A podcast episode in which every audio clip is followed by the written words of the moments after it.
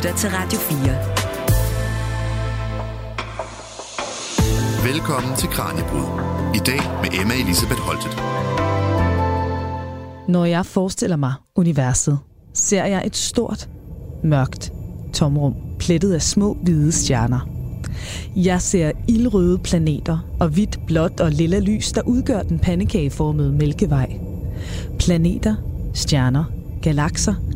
Universet rummer i virkeligheden alt. Også mange fænomener, jeg slet ikke forstår. Et af dem er den mystiske mørke energi.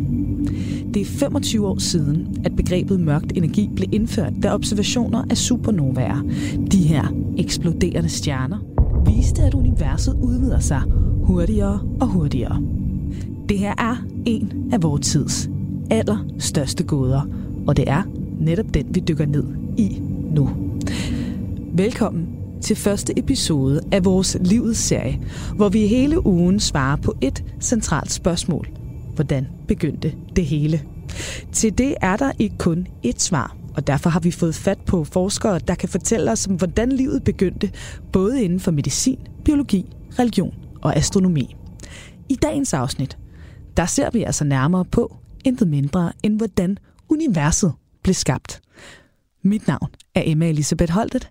Velkommen her til dagens Kranjebrød. Du lytter til Radio 4. Og her i studiet, der har jeg fået besøg af Martins Noaer Slot, der er professor i teoretisk kosmologi og leder af Universe Origins Group på Syddansk Universitet. Tusind tak, fordi du var med, Martin. Jamen selv tak. Teoretisk kosmolog. Det er faktisk det samme, som Stephen Hawking var. Men hvad vil det sige? Det vil sige, at vi forsker i universets oprindelse og udvikling, og dermed også øh, i de naturkræfter, som regerer i universet, og i det stof og energi, som universet består af. Så man kan sige på den måde, at det, jeg laver, måske ikke så meget anderledes, end det, som en partikelfysiker interesserer mm. sig for. Øhm, og jeg har da for eksempel også selv arbejdet øhm, på verdens største partikelfysiklaboratorium i CERN i, øh, i Genève, som ligger i Schweiz. Ikke? Øhm, men hvor partikelfysikere hovedsageligt bruger data, som kommer ud af deres laboratorier, så inddrager jeg også astrofysiske og kosmologiske data øh, og modeller i, i, i mit forsøg på at forstå øh, naturkræfterne og, og stoffet og strukturen i universet, og hvordan det begyndte at udvikle sig. Ikke? Som øh, jeg har forstået det i hvert fald, så er universet jo ubegribeligt stort og, og uudforsket, og nu er der jo ingen af os, der ejer en, en tidsmaskine, så hvordan kan vi i det hele taget vide noget om universets begyndelse? Jamen, det går vel i virkeligheden tilbage til Edwin Hubbles øh, observationer i 1929 af, at universet udvider sig. Så det Edwin Hubble observerede, det var ved hjælp af rødforskydningen af lys fra galakser, at galakser bevæger sig hurtigere og hurtigere øh, væk fra os, proportionalt med deres øh, afstand til os. Øhm, og den, den lov, den kaldes Hubbles lov, mm. og proportionalitetskonstanten, den kaldes Hubbles konstant, og et udtryk for øh, ekspansionsraten af universet. Øhm, så, så, ja, så det er i virkeligheden, altså hvis, hvis, hvis vi tænker os, at universet udvider sig, så må det jo så også have været øh, mindre, mm. så at sige, i fortiden. Så hvis vi ligesom går tilbage i tiden, og ligesom forestiller os, at ekspansionsraten har været øh, den samme, ligesom som vi, vi har målt, så kan man så konkludere, at universet må være øh, startet i, i et punkt for mindre end 14 milliarder år siden, og det er det, vi kalder standard Big Bang-modellen. Mm. Og, og der er jo netop mange, der har, har hørt om Big Bang. Det er jo tit noget, vi omtaler, altså i forhold til, når vi snakker om, om rummet eller universets begyndelse og sådan noget. Men hvad går teorien egentlig ud på? Ja, men det er jo så den her øh, idé, som, som er baseret på Hubbles observationer øh, om, at universet udvider sig, og dermed også, at universet må være startet i en tættere og dermed også varmere tilstand nær ved Big Bang. Så mm. universet er startet i en varm og tæt tilstand ved Big Bang. Men vi ved også, at øh, standard, altså det er det, vi kalder standard Big Bang-teorien, ja. vi ved også, at den, den er ikke komplet. Og hvorfor er den ikke det? Altså, hvad er, hvor er hullerne i osten, så at sige? Ja, men det, det, det er faktisk øh, rigtig interessant, fordi det har at gøre med øh, den kosmiske stråling, som stammer fra selve Big Bang. Så den kosmiske stråling er på en gang det største evidens, vi har for, at Big Bang-teorien, øh, standard Big Bang-teorien er korrekt, mm. men den rummer også evidenset for, at den ikke er komplet. Okay? Så øhm, fordi at universet startede i den her varme og tætteste øh, tilstand i standard Big Bang-teorien, så kan vi forudsige, at der må komme det, vi kalder en kosmisk stråling, øh, som i dag er en, i mikrobølgespektret, altså en kosmisk mikrobølgestråling mm. fra selve Big Bang. Og den kan vi observere. Så det, det er jo så en verificering af selve Big Bang-teorien. Men vi observerer også, at når vi kigger i forskellige retninger på himlen, så har den her kosmiske mikrobølgestråling den samme temperatur i alle retninger med meget høj præcision. Mm. Så den er faktisk øh, 2,725 graders Kelvin i alle retninger. Så den samme temperatur på altså op til 3 decimalers præcision i alle retninger. Og det er lidt af et mysterie, fordi at øhm, i standard Big Bang-teorien, så blev den her kosmiske mikrobølgestråling til på et tidspunkt, hvor universet var så ungt, at lys ikke havde kunnet nå at udbrede sig fra den ene ende til den anden ende af det univers, vi kan observere i dag. Og det vil sige, altså, og lys, det er jo den hurtigste måde, information kan udbrede sig i mm. universet. Ikke? Så det vil sige, at de her forskellige områder af universet, som har den samme temperatur, de kunne ikke nå at så at sige at have snakket sammen siden Big Bang, da den her temperatur blev etableret til at være den samme. Så, så det er lidt af et, et, et mysterie, det er lidt sådan et kausalitetsproblem, kalder vi det mm. i standard Big Bang-modellen. Det er lidt ligesom, hvis du, har, øh, hvis du kommer til en fest, og der er 10.000 øh, gæster til festen, mm. som alle er klædt på i nøjagtigt det samme tøj, helt ind til, til undertøjet. Ikke? Ja. Og du så spørger dem, okay, det virker lidt, okay, det, det var da lidt sjovt, ikke? Og så spørger du dem, okay, jamen, hvordan kan det være, at I alle sammen er dukket op i nøjagtigt det samme tøj, altså helt ind til mm. undertøjet, ikke? Øh, og så siger, hvis de så siger, okay, jamen, det tilfælde, vi har ikke snakket sammen før festen, ikke? Så, så, så tænker du, nej, det kan ikke være rigtigt. Altså, det, de, de lyver, ikke? Ja. Øh, så du tænker, at der må være sendt ud en invitation med en eller anden form for dresscode, der har instrueret de her mennesker i at tage det samme tøj på. Ikke? Mm. Og det er det samme. Det er den her invitation med en dresscode, der mangler i Standard Big Bang-modellen til at fortælle, hvorfor den kosmiske stråling har den samme temperatur overalt. Mm. Og, øhm, og den, hvad skal man sige, invitation med en dresscode, som mangler, det er det, vi kalder inflationsteorien som øh, kan forklare, hvorfor strålingen har den samme temperatur, ved at der var en accelereret periode af ekspansion, også i det meget tidlige univers, lige før Big Bang, og før øh, den her varme, varme og tætte begyndelsestilstand øh, ja. for øh, standard øh, Big Bang-modellen. En interessant aspekt af det, det er, at den her øh, inflationsteori er ikke rent hypotetisk på den måde, at kvantevariationer – i energitætheden af inflationstætheden i det her meget, meget, meget, meget tidlige univers, lige efter Big Bang. Det er de variationer i, de her kvantevariationer i energitætheden i det her inflationsfelt, som leder til alt det stof øh, og struktur, altså alt den struktur, vi observerer i universet mm. i dag. Det er ligesom frøet til al den struktur, vi observerer i universet i dag. Og det er også frøet til bitte små variationer i den kosmiske mikrobølgestråling temperatur ude på det fjerde decimal, okay? Så på den måde, så ved at måle de statistiske egenskaber af stof og struktur i universet i dag, og måle de her bitte små variationer i den kosmiske stråling ude på 4 decimal, så kan vi faktisk lære om den her inflationsteori og forstå den og verificere den. Øh, og uden den her kosmiske inflationsteori, så kan vi ikke forstå, hvordan alt det stof og struktur, som vi observerer i universet i dag, hvordan det er opstået. Mm. Så og nu må du sige, hvis det er øh, for forsimplet sagt, altså der mm. er på en eller anden måde øh, både noget materie, men også nogle kræfter i virkeligheden på spil i universet, som vi stadig ikke forstår. Ja, så man kan sige, at den her inflationsteori, det er en tidlig form for, for mørk energi, hvis du vil, fordi det ja. er også en accelereret periode mm. af ekspansion. Øh, men det er også sandt, at vi ved ikke præcis, hvad, hvad der driver inflationen, og hvad det her inflationsfelt mm. er.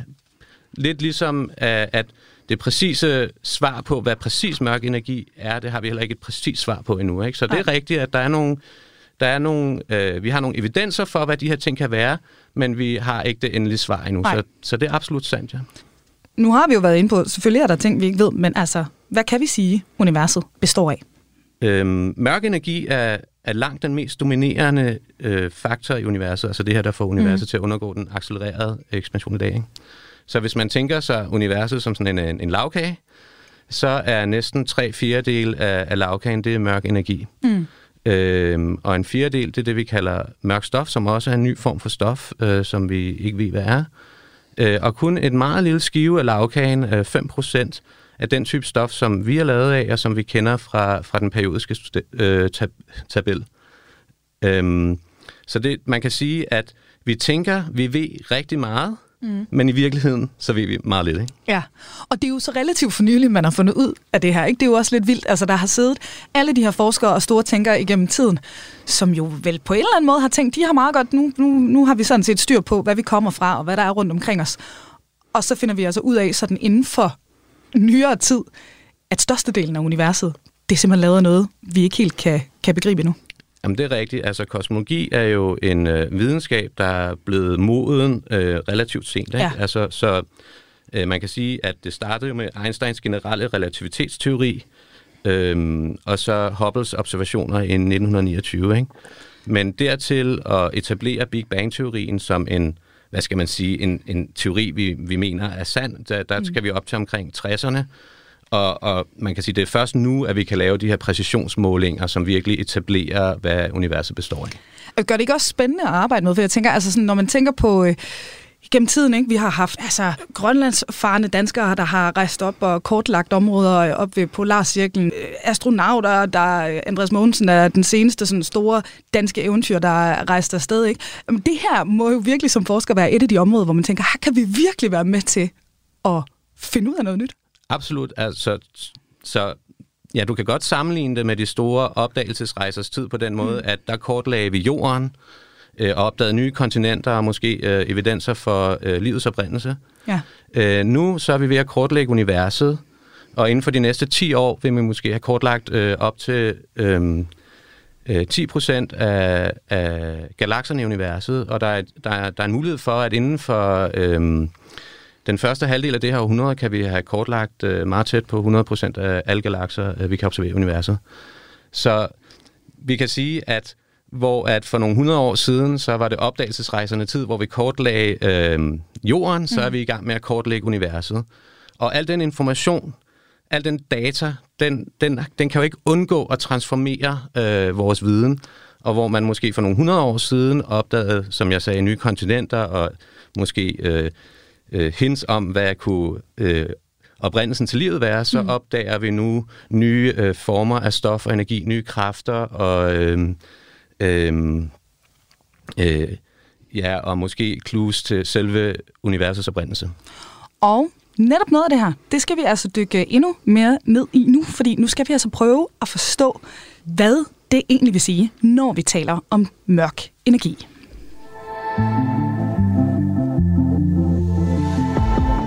Du lytter til Kranjebrud på Radio 4. Og som I kan høre, så handler programmet i dag om intet mindre end universets begyndelse. Og øh, Martin, nu øh, nævnte jeg lige kort i indledningen, at det jo altså øh, er cirka nu i år, vi kan fejre 25 året for opdagelsen af den mørke energi. Men lad os lige prøve at dykke endnu mere ned i, vi har berørt det kort. Hvad er mørk energi for en størrelse? Øh, mørk energi er per definition det, der leder til den accelererede ekspansion af universet i dag. Mm. Så vi ved, at den simpleste form for mørk energi er det, vi kalder vakuumenergi. Så vi ved, at vakuumenergi eksisterer og er en del af vores forståelse af universets øh, udvikling. Så man kan sige, at vakuumenergi er den simpleste forklaring på, hvad mørk energi kan være, som også passer med alle de observationer, vi har lavet. Mm. Så Øhm, vakuumenergi, det er så energitætheden af, af det tomme rum, når der ingen fysiske partikler er til stede. Og vakuumenergi kan i Einsteins generelle beskrives ved simpelthen med en enkelt parameter, en enkelt konstant i Einsteins øh, generelle Øhm, vi ved også, at den her så kosmologiske konstant, eller vakuumenergi, eller mørk energi, det er alle sammen det samme, det er alle sammen det samme mm. øh, må have været større tidligere i universets udvikling, fordi vi ved, at hver gang der er en faseovergang i universet, så ændrer den mørke energi sig. Så vi ved, at den mørke energi, eller den kosmologiske konstant, må have været højere øh, tidligere i universet. Mm. Så en faseovergang, det er, når egenskaberne af stof ændrer sig, lidt ligesom vi kender os fra, når vand bliver til damp eller til is. Mm. Og på den måde så ved vi også, at der har været sådan en faseovergang i universets udvikling, og at den mørke energi eller den kosmologiske konstant har ændret sig der. Og faktisk så... Øh, så tænker vi, at sådan en faseovergang i den mørke energi, øh, en ny faseovergang i den mørke energi, som har fundet sted lige før den her kosmiske mikrobølgestråling blev til, kunne være måske øh, løsningen til det, vi kalder Hubble tension-problemet. Ja, og hvad, hvad er Hubble tension, og hvordan hænger mørk energi sammen med det? Jamen, Hubble tension er problemet er en uoverensstemmelse mellem to forskellige måder at måle ekspansionsraten af universet, eller den her Hubble-konstant. Øh, mm. Så, øhm, så vi har to forskellige måder at måle den her ekspansionsrate, eller Hubble-konstant, som ikke stemmer overens inden for usikkerhederne af de her målinger. Så det er jo, det er jo et problem, ikke? Øh, den ene måde, det er at måle ekspansionsraten ved hjælp af supernova-observationer, altså rødforskydning af supernovaer. Det er en meget direkte måde, som giver os øh, ekspansionsraten. Mm. Så er der en også, også en mere indirekte måde, som er at bruge den her kosmiske mikrobølgestråling øh, og deducere, hvad er ekspansionsraten af universet i dag ved måling af den kosmiske mikrobølgestråling og dets egenskaber. Problemet ved det, det er, at den kosmiske mikrobølgestråling blev til bare 380.000 år efter Big Bang. Mm. Så for at deducere udviklingsraten eller Hubble-konstanten i dag, så må vi have en model for, hvordan universet har udviklet sig fra bare 380.000 år efter Big Bang og frem til i dag. Mm. Hvis vi så antager, at den mørke energi, energi eller den kosmologiske konstant var den samme til, til alle tider, mm. så, så får vi, at den Hubble-konstant eller ekspansionsrate, vi deducerer fra den kosmiske stråling, ikke stemmer overens med den, vi måler ved hjælp af supernovaer. Og det er jo så et problem. Du lytter til Radio 4. Øh, en, en, en mulig løsning på, på, på den her Hubble tension, det er, at der netop har været en faseovergang øh, i den mørke energi i det tidlige univers, lige før den kosmiske stråling øh, blev skabt, som, øh, som har sænket den, hvad skal man sige, som har, som har ledt fra en, en ny fase af mørk mm. energi i det tidlige univers til den fase af mørk energi, vi observerer i dag. Så hvad er så det kosmologiske konstant problem? Ja, så, øh, så jeg nævnte jo det her med, at øh, at vi har den her mørke energi, som er den dominerende øh, øh, øh, hvad skal man sige, energiform i universet i dag. Mm. Men problemet ved, ved den mørke energi, det er faktisk, at den er så relativt lille, den her energitæthed af mørk energi, vi mm. observerer mm. i dag. Hvor er i kvantemekanik, der, der der vil den kosmologiske konstant, eller den mørke energi, den vil naturligt være meget større end det, vi observerer. Så faktisk så forudsiger kvantemekanik en kosmologisk konstant, som er 10-120, altså et et-tal med 120 mm. nuller efter sig, gange så stort som den kosmologiske konstant, vi observerer. Øh, så man kan sige, at problemet med mørk energi, energi eller den kosmologiske konstant, er ikke så meget, at det er der, men mere, hvorfor der er så, så lidt. Mm.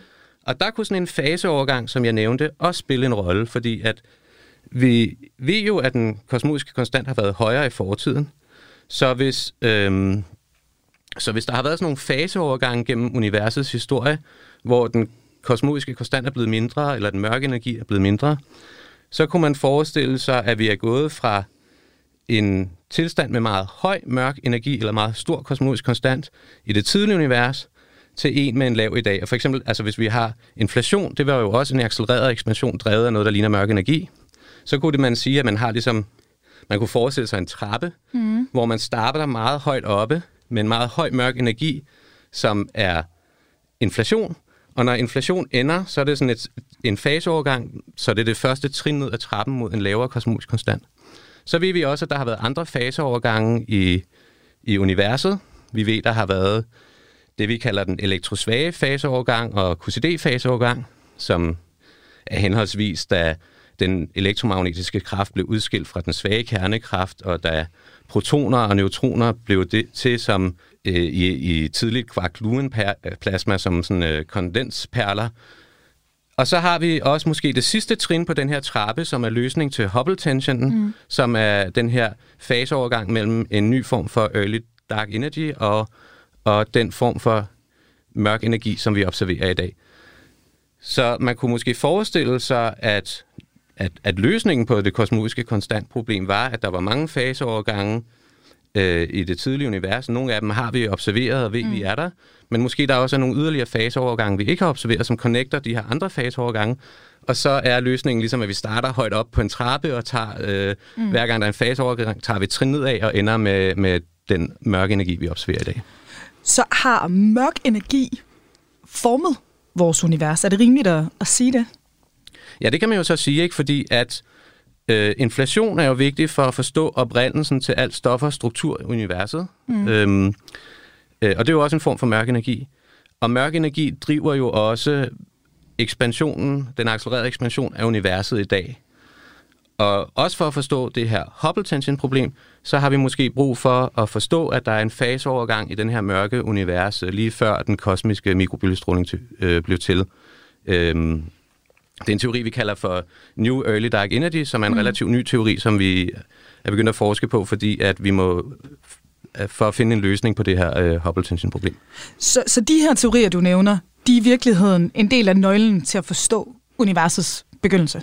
Ja, det er det jo, og ja, det er det absolut, og, og udvikling, ikke? Altså mm. hele, hele pakken, ja. så at sige, ikke?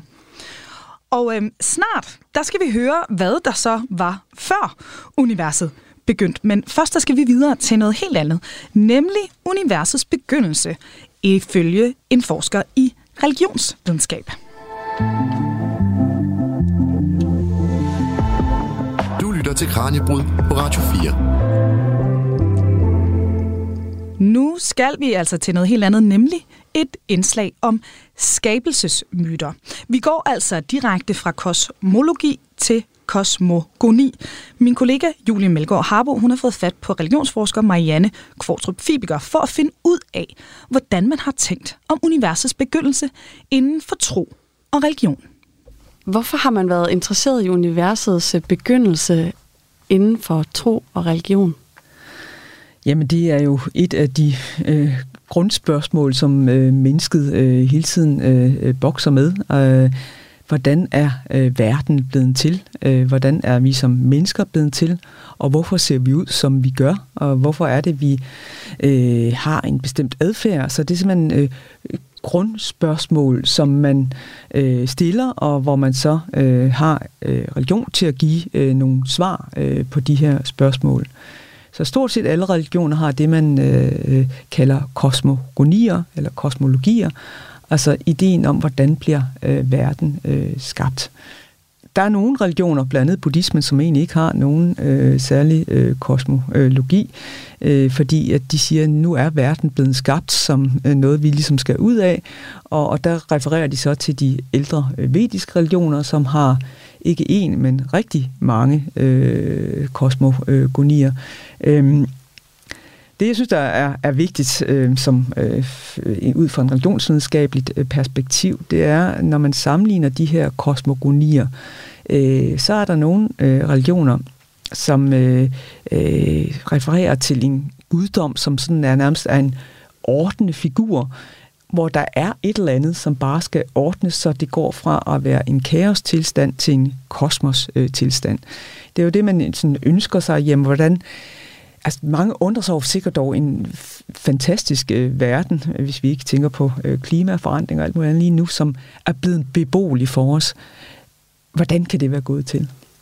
Øhm, og så er der andre øh, religioner, som øh, også har det, man kalder sådan nogle ex nihilo øh, kosmogonier, altså hvor at der er intet, og hvor at øh, man prøver at forstå, jamen, hvad er det så, der satte det øh, hele øh, i gang? Øhm, og det er der, hvor jeg har øh, nogle af de her øh, øh, mange kosmogonier inden for, for den vediske religion, altså tidlig øh, hinduisme, øh, som jeg synes er helt fantastiske, fordi at de understreger, blandt andet ved at der er flere, det er, at det er spekulativt, og vi har måske ikke øh, et øh, endeligt svar og hvis jeg må læse en af dem op, øh, fordi det tror jeg er et ret godt udgangspunkt i forhold til diskussionen om øh, Big øh, Bang, og øh, hvordan noget kan, øh, kan opstå, øh, hvordan kan noget opstå ud af intet. Og det synes jeg, den her øh, tekst, som er fra det, der hedder Rigveda øh, 10, øh, 129, en fra de gamle øh, øh, rigvediske tekster, sådan fra omkring i hvert fald øh, 1000 før vores tidsregnens begyndelse, ligesom anslår. Den begynder der var hverken ikke væren eller væren dengang, med reference til tidens morgen. Der var hverken atmosfære eller himlen bagved. Hvad var det, som satte det hele i gang? Og hvor og under hvis beskyttelse var der mund bundløs dybt vand?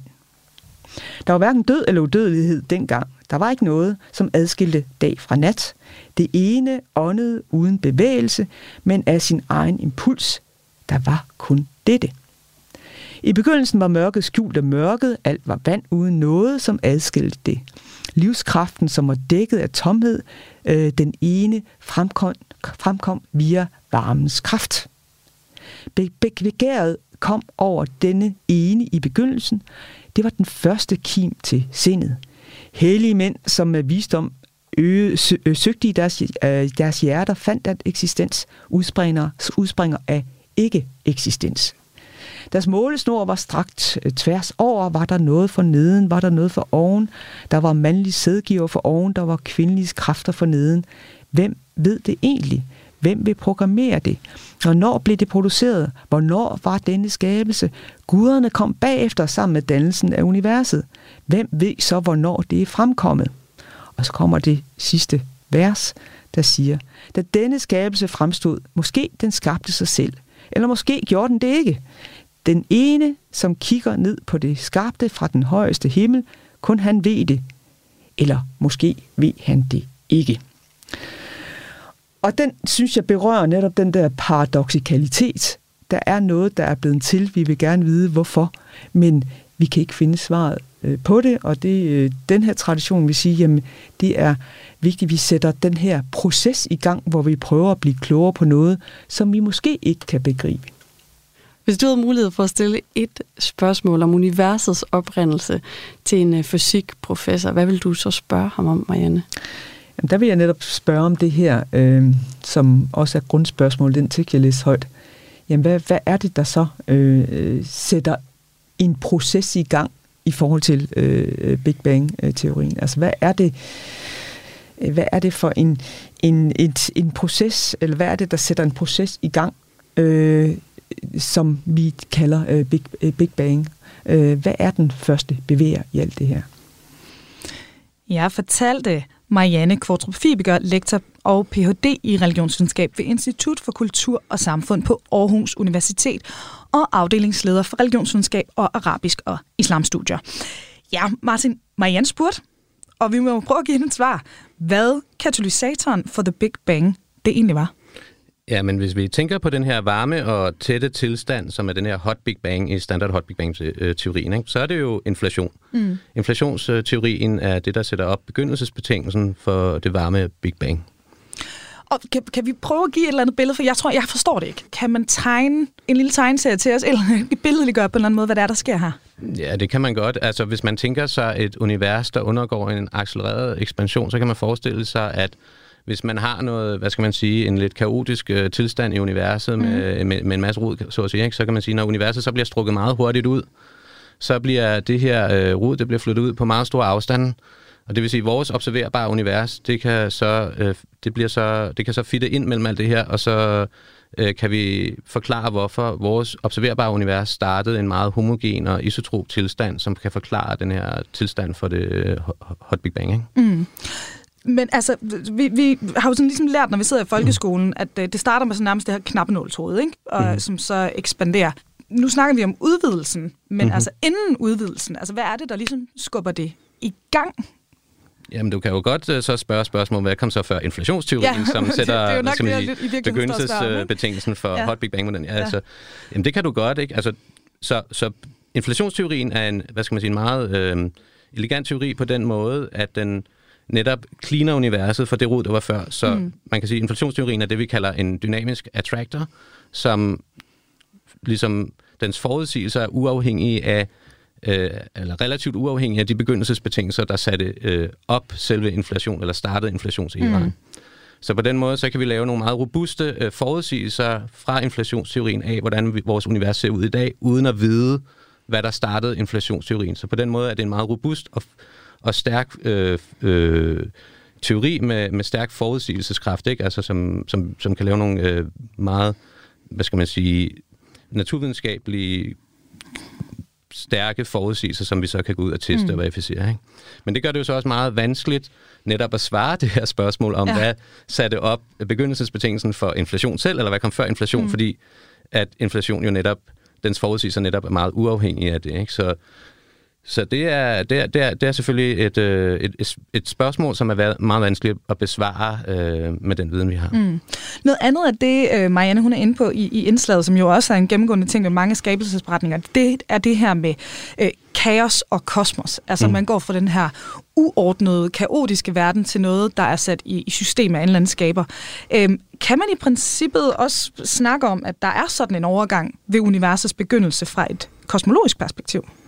Ja, altså, så, vi, så selvom det er meget vanskeligt at besvare spørgsmålet, fordi mm. vi har meget lidt øh, evidens at, og, og ligesom bygge vores teorier på, så kan vi godt ud fra bare matematisk konsistens prøve at besvare spørgsmålet om, hvad der kom før øh, mm. inflation. Øh, og der er sådan, hvad skal man sige, tre øh, hovedteorier for, øh, hvad det kunne være, som giver matematisk og naturvidenskabelig mening.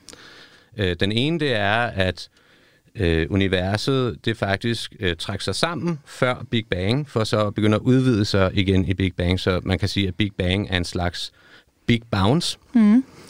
Øh, en anden mulighed, det er, at, at Big Bang igen var en slags faseovergang i et andet univers, og vores univers er opstået som en boble i et andet univers, og at andre universer også opstår på den måde som bobler i, i, i, i et andet univers. Mm. Og der på den måde er mange universer, øhm, så vores univers er ikke unikt.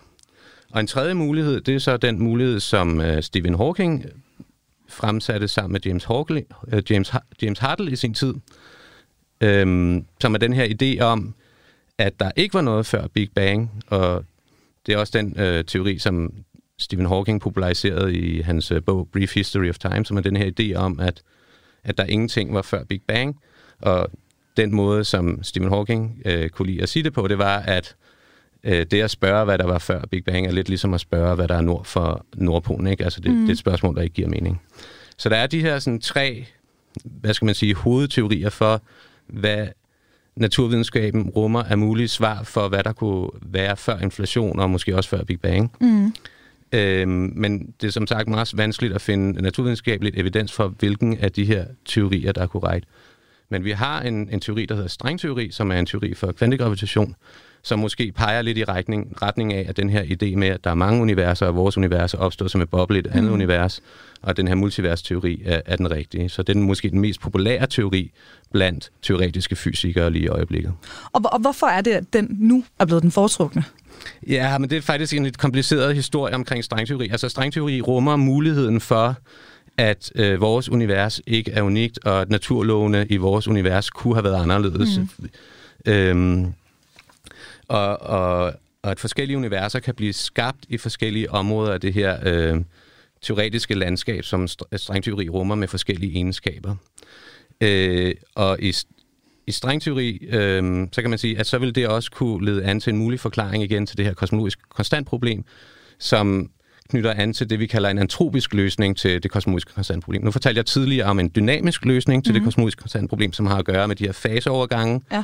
som også knytter lidt an til de her faseovergange, øh, de knytter an til vores løsning for, til det her Hubble tension problem, så derfor så hælder jeg måske lidt mere til den her dynamiske løsning til det kosmologiske konstantproblem. Men der er også en anden retning inden for teoretisk fysik, som peger på det, vi kalder en antropisk løsning, hvor at man kan sige, at det, at den kosmologiske konstant i kvantemekanik bliver forudsagt til at være så meget større end det, vi observerer, betyder, det kan du også vende rundt og sige, at det betyder, at den kosmologiske konstant, vi observerer, er meget usandsynlig, mm. øh, hvis man forestiller sig sådan et ensemble af universer. Og det vil sige, at hvis du har sådan en ensemble af universer, hvor du realiserer alle de mulige naturlove, så vil de fleste universer have en kosmologisk konstant, som er meget større end den, vi observerer. Mm.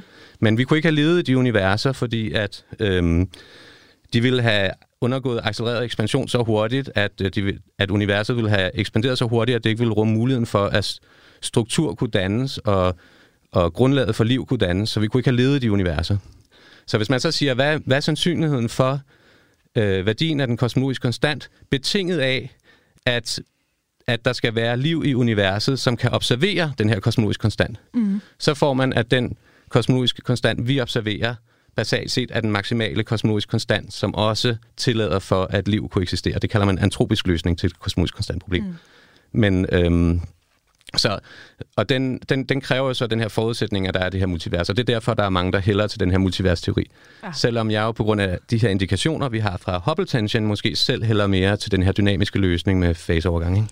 Og hvor meget af det her noget, i kommer op og skændes over op på, på afdelingen? Altså, hvor stor uenighed er der om de her øh, teorier? Fordi det lyder jo virkelig, vi er jo i gang med at dykke ned i noget, som man jo, altså synes jeg med rimelighed kan sige, er sådan universets største gåde, ikke? Altså, hvor kommer vi fra? Det er jo så centralt et spørgsmål, ikke bare i forhold til videnskaben, men jo også for os som mennesker, sådan rent erkendelsesfilosofisk, alt muligt andet, der forholder sig til det her, ikke? Øh, er det sådan, at I kommer op og og skændes, når I sidder med, med alt det her data? ja, ja, well, altså, ja, så man skal måske adskille tingene lidt, ikke? Fordi når vi sidder med data, så kan vi jo godt, øh, ligesom, så, så er der jo, så, så, så, er det jo, så har vi jo evidens, ikke? Og så kan vi ja. basere vores teorier på evidens. Så det er også derfor, jeg kan lide at tage udgangspunkt i den her Hubble tension, som er data-driven, ikke? Mm. Øh, hvor vi kan konkret øh, sige, at vi kan have evidens for en faseovergang, vi har evidens for, at der er den her nye fase af mørk energi, for at kunne løse den her Hubble tension. Det er data-driven, ikke? Ja.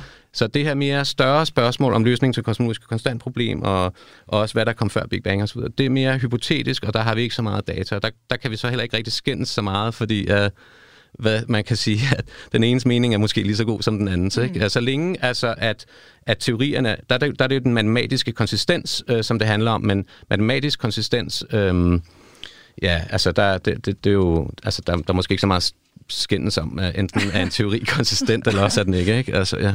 men, men fortolkning af data er jo måske noget, hvor man måske især i tidlige faser af, af, af, du ved, når evidenset ikke er så højt endnu, og evidens udvikler sig, og vi får nye data osv., så, videre, så kan der måske godt være, okay, er der noget galt med nogle observationer, hvad kan det være, og så videre. Der kan måske mm. godt være lidt mere kontrovers og lidt mere diskussion, ikke? Ja. Og det er rigtig spændende netop, fordi som jeg sagde tidligere, vi får så meget data lige i øjeblikket, ja. så, altså, så vi, altså, når vi, når vi altså det vi gør, det er jo reelt at bygge en model for universets udvikling. Ikke? Altså, mm.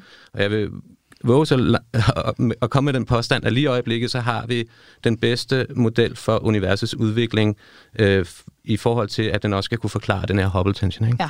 Ja. Øhm, men der får vi jo nye data hele tiden, og man skal hele tiden ligesom øh, konfrontere de her modeller med de nye data, og der er en meget, meget livlig diskussion i det videnskabelige community ja. øh, hele tiden om, omkring det her. Mm. Ikke? Altså, det, det er kan, super spændende, ja. I kan se flere og flere brækkerne på en eller anden måde, men så er det et spørgsmål om, hvordan de passer sammen. Det er og absolut. om der dukker nye op, der så ændrer billedet igen. Ikke? Altså, altså man kan tænke på det her mørk energi og mørk stof osv. Som, som et mørkt rum, ikke? Ja. Og, og at... Øhm, og for eksempel den her Hubble tension, ikke, det er jo så en, en, hvad skal man sige, måske nøglen til en dør, der åbnes, eller en lommelygte, der mm. tændes, og så begynder du at lyse ind i det her rum, mørke rum.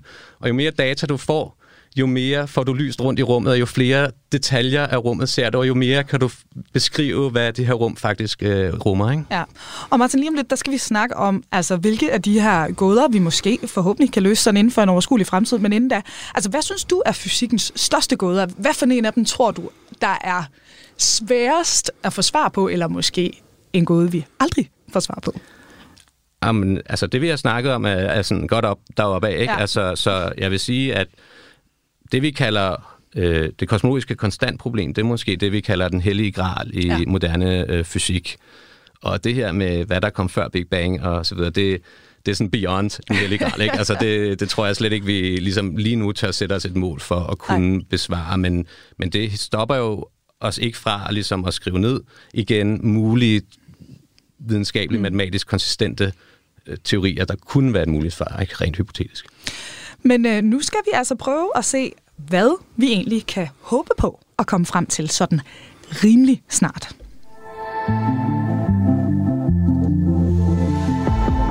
Du lytter til Kranjebrud på Radio 4.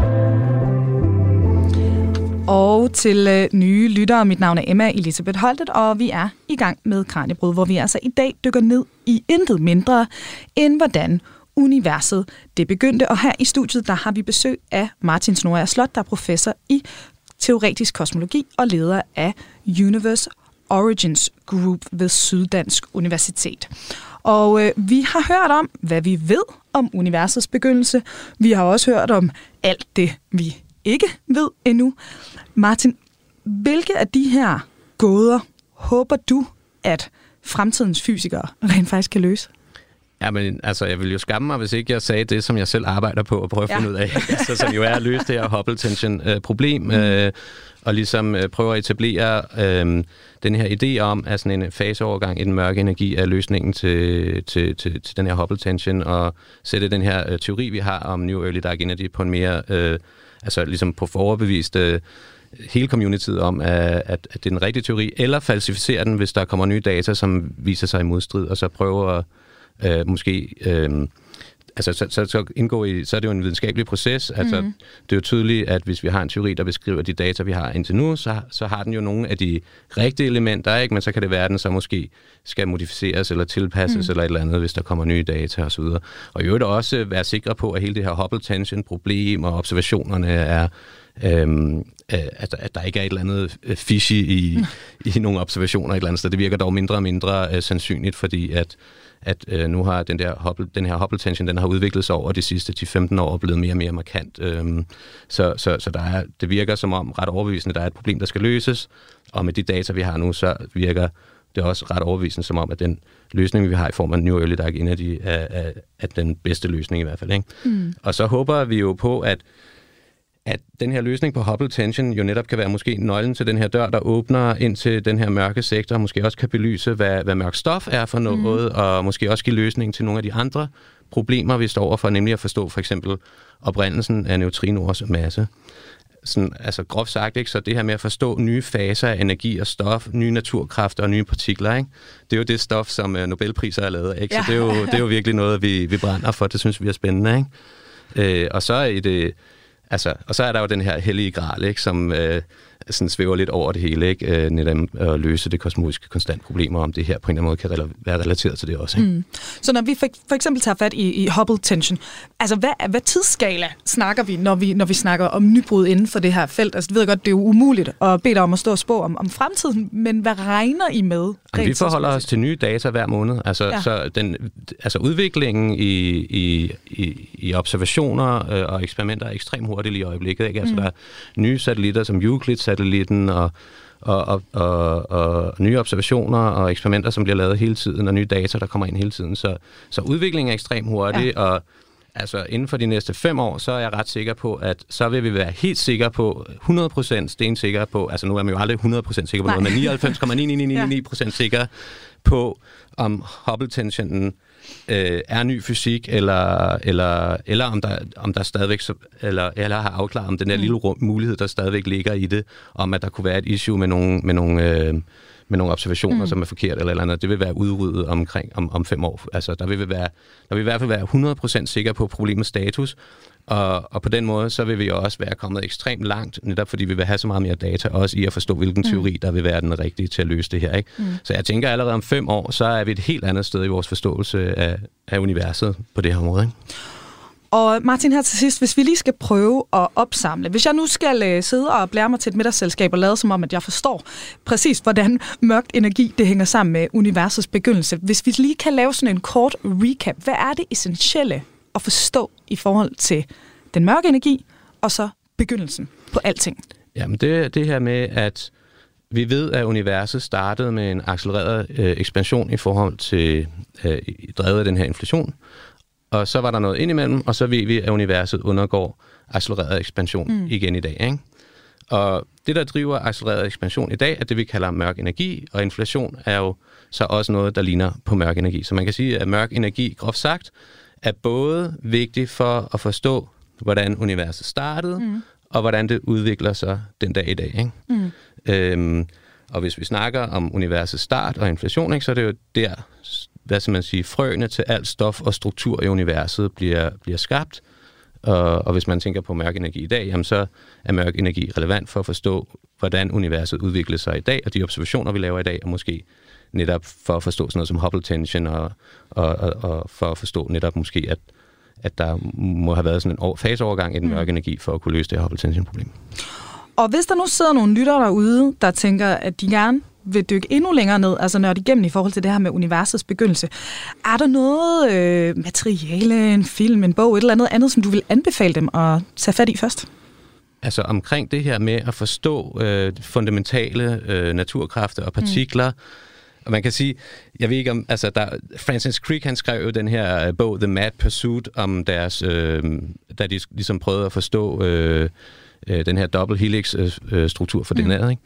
Øhm, og man kan sige, at nu er vi lige sådan et, man kan sige, nu gennemgår vi også sådan en mad pursuit for at forstå, øh, hvad er løsningen til Hubble tension og mørk energi osv. Ikke? Øh, så ja, der er en anden film, som hedder Particle Fever, som, som har lidt af den her stemning om at prøve at forstå de her basale naturkræfter og basale partikler, øh, som, er, som jeg synes også er, det er en rigtig god dokumentarfilm, som ja. er lavet... Øh, øh, som er lavet partly på CERN, da man opdagede øh, Higgs-bosonen. Mm.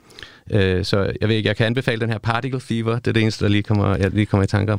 Hvis man ved lidt om inflationsteori, så har Alan Good, som er ham, der først fandt på, eller ja, jeg ved ikke, om man fandt på er det rigtige ord, men ja, fandt på inflationsteorien. Øh, mm. Han har skrevet en bog om... Øh, øh, jeg tror, den hedder Inflationary Theory, eller noget af den stil, Alan Goods bog om deres proces med at opdage inflationsteorien.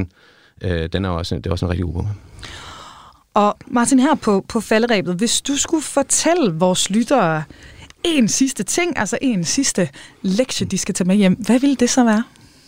Jamen, det er, at vores, vores ønske om at forstå de grundlæggende spørgsmål, eller besvare de grundlæggende spørgsmål om universet og naturen omkring os, ikke? Mm. det er det, der har drevet vores civilisation fremad de sidste mange hundrede år. Ikke? Så hvis vi stopper at være nysgerrige, og stopper at prøve at forstå universet omkring os, og de grundlæggende, og finde svar på de grundlæggende spørgsmål øh, omkring universet, mm. så stopper vores civilisation også med at gå fremad. Ja. Oplever du det nogle gange, når du er ude og formidle om det her? Fordi jeg ved, nu har du også fx stået under gymnasieklasser og alt muligt andet.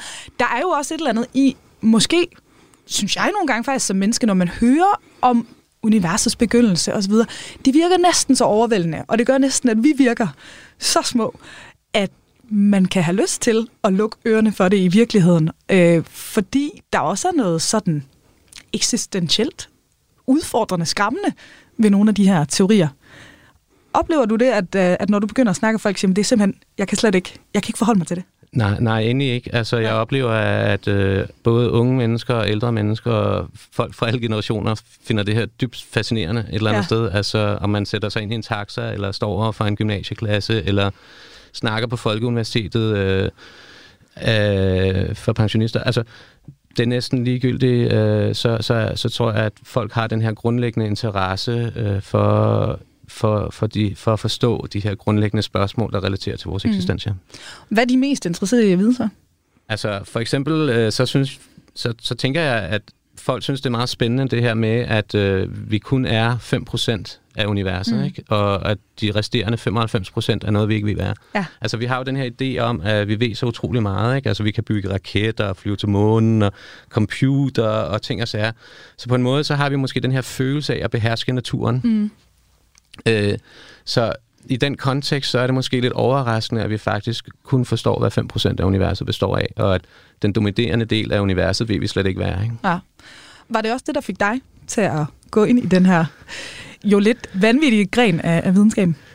Øhm, jeg tog en omvej over kvantemekanik. Jeg var meget fascineret af kvantemekanik, da jeg var yngre, og hele spørgsmålet omkring øh, det, vi kalder Heisenbergs uncertainty principle, og nogle af de her paradoxer, som øh, de her parent paradoxer, skal man måske kalde det i kvantemekanik, som, som ligesom bryder med vores klassiske forståelse af, af naturen. Så jeg ville mm. så utrolig gerne forstå de her ting bedre. Så jeg startede med at studere fysik for ligesom at prøve at forstå kvantemekanik.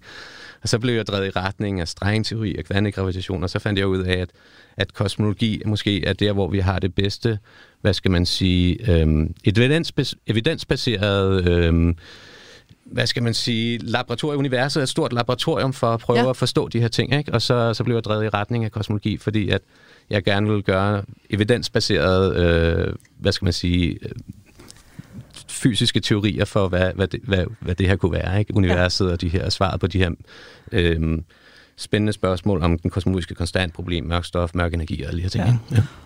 Og så lever du jo så altså, i den tid, hvor vi lige pludselig bare får alt det her data. Tænker du ikke, der sidder nogle af sådan fysikkens øh, gamle tænkere og vender sig i graven nærmest over alt det information, I lige pludselig får tilgængeligt nu?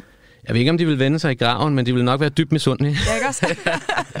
så jeg tænker, at sådan en som Stephen Hawking, jo, ja. som desværre jo afgik ved døden her mm. for ikke så længe siden, øh, han ville jo have elsket det her med Hubble ja. tension, ikke? Altså, det ville være et problem lige for ham, ikke? Øhm, Han elskede også inflationsteori og havde også øh, teorier om inflationsteori, og var en af de tidlige pionerer også i inflationsteori mm. osv. Ikke? Altså det her Hubble tension-problem længere minder lidt om det samme, som de tidlige pionerer inden for inflationsteori også stod for. Bortset fra, at her, og det er jo så forskellen her, har vi meget mere evidens, fordi mm. at den her Hubble tension har at gøre med ting, der sker senere i universet, hvor vi har mere data, og vi mere direkte kan probe det. Så på den måde er det et endnu bedre problem. Ikke? Ja. Øh, ja. Og så kan vi jo bare glæde os over, at vi øh, lever i en samtid, hvor vi altså får al den her nye information, og måske, mm. altså, som vi også har været inde på i dag, nogle øh, nybrud. Så må vi jo se, hvad fremtiden den bringer af øh, teorier, og øh, måske, måske ikke svar på, hvordan det hele begyndte. Martin Snoer Slot, tusind tak, fordi du vil være med og gøre os klogere i dag. Selv tak, det var en glæde. Og øh, Martin er så, som vi har nævnt, professor i teoretisk kosmologi og leder af Universe Origins Group ved Syddansk Universitet. Hvis du har lyst til at lytte til endnu mere Kranjebrud, så kan du som altid finde alle vores programmer i din foretrukne podcast-app. Du skal bare søge på Kranjebrud. Programmet her er produceret af Videnslyd for Radio 4. Mit navn er Emma Elisabeth Holtet. Tak, fordi du lyttede med, og lyt med igen i morgen, hvor vi altså fortsætter vores specialserie om livet. Det er min sidste måltid. Jeg skal dø lige om lidt. Hvordan skal jeg dø? Mange vidunderlige gæster har spist deres sidste måltid hos mig. Min fars rummelighed kom lidt på prøve, da jeg sagde, at jeg havde været sammen med en kvinde. Sammen har vi talt om liv, død, om mad og om det eftermæle, som ingen af os undslipper. Jeg hedder Lærke Kløvedal, og jeg er vært på det sidste måltid. Du kan lytte med i Radio 4's app, eller der, hvor du lytter til din podcast. Radio 4. Ikke så forudsigeligt.